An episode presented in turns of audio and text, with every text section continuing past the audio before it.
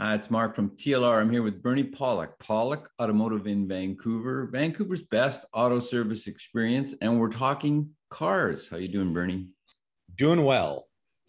So, this week's victim is a 2013 Subaru Outback. What was going on with this vehicle?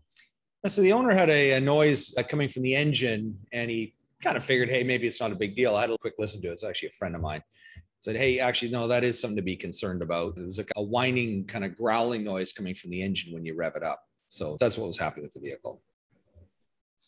So, how do you sneak up on engine noises in your shop?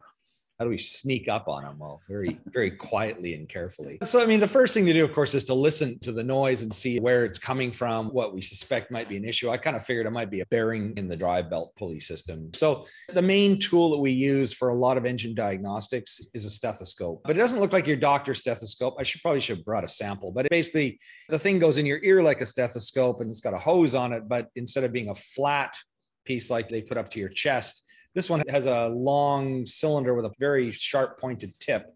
And we can put it on individual components on the engine and try to determine where the noise is coming from. So that's the main tool we use. The other thing that's neat about the automotive stethoscope is you can pull off this sort of tip piece and you can just use it as a listening device. So it just picks up sound. So you can kind of move around to certain areas of the engine go that's where the noise is coming from because sometimes the noises are mechanical sounds and sometimes they're more I don't say audible. It's like they're kind of in the air, so to speak. I'm, I'm, having a hard time describing it. We use the tool in different ways. So, anyways, for something like this, of course, the metal tip is the best way to find it. We pretty quickly determined that the idler pulleys for the belt, as we suspected, were worn out, and that's what needed to be replaced.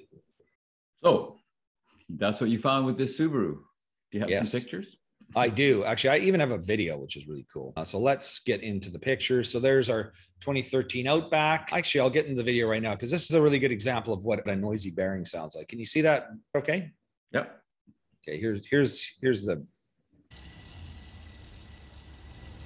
We should hear nothing, and and usually a new bearing it doesn't spin quite so fast and easy. There's a view of the drive belt system. So this is the crankshaft pulley down here. This is what drives everything. If you took the belt off, this is what would be spinning when the engine's running. There's an idler pulley here, there, and there's a tensioner pulley here, and there's a spring loaded tensioner assembly, air conditioning compressor, power steering pump, and there's an alternator somewhere.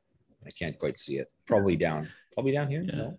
Yeah, that looks like it. Yeah, seems like a not a usual spot. For, no, actually, this is the alternator up here. The tensioner's back in here. So, anyways, or the tensioner's down here. Anyways, I'm it's like you've never worked on one of these. It's like I never worked on one of these. Yeah, it sounds like a complete fool. But anyways, so you can tell it wasn't me who actually did the service on it. But yeah, that, actually the tensioner should be down here. So uh, anyways, these are the pulleys we replaced. We also did the belt at the same time. You know, serpentine belts, which is the design of this belt, they're very durable these days. They last a long time.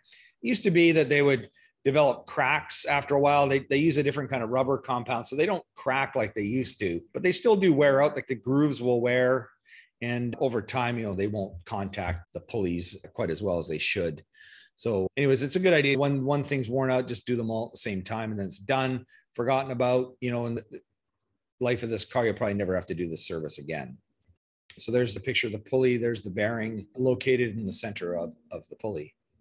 So what would have happened if the owner had not fixed this issue?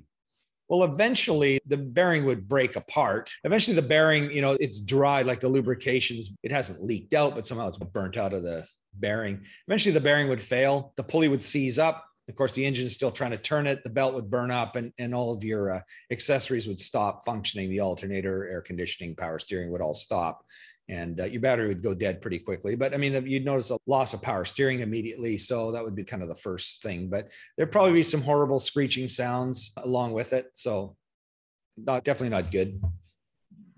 So how often do these pulling bearings wear out on Subarus or any car? They usually last a fair amount of time. I can't remember what the mileage is on this vehicle, but it's a 2013. So the car's about eight, maybe nine years old at this point. So, you know, that's kind of an average lifespan for these kind of things. Maybe, you know, seven to 10 years on any car. It's not just a Subaru issue. It's pretty well any car that has a dry belt system, and, and they all do. Sometimes you get more out of them, but that's kind of an average lifespan. I'd say seven to 10 years.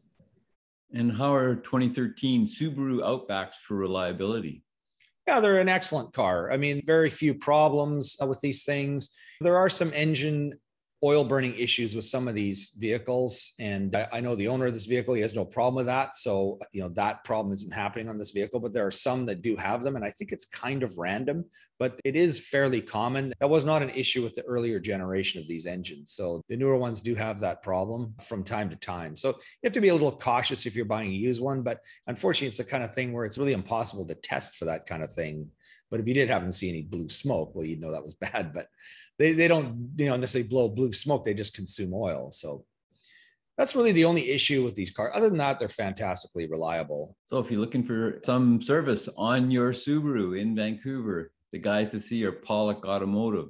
They do a lot of subarus. You can call them to book an appointment 604-327-7112 or check out and book online at pawlikautomotive.com there's hundreds of videos on there for your nighttime pleasure as well.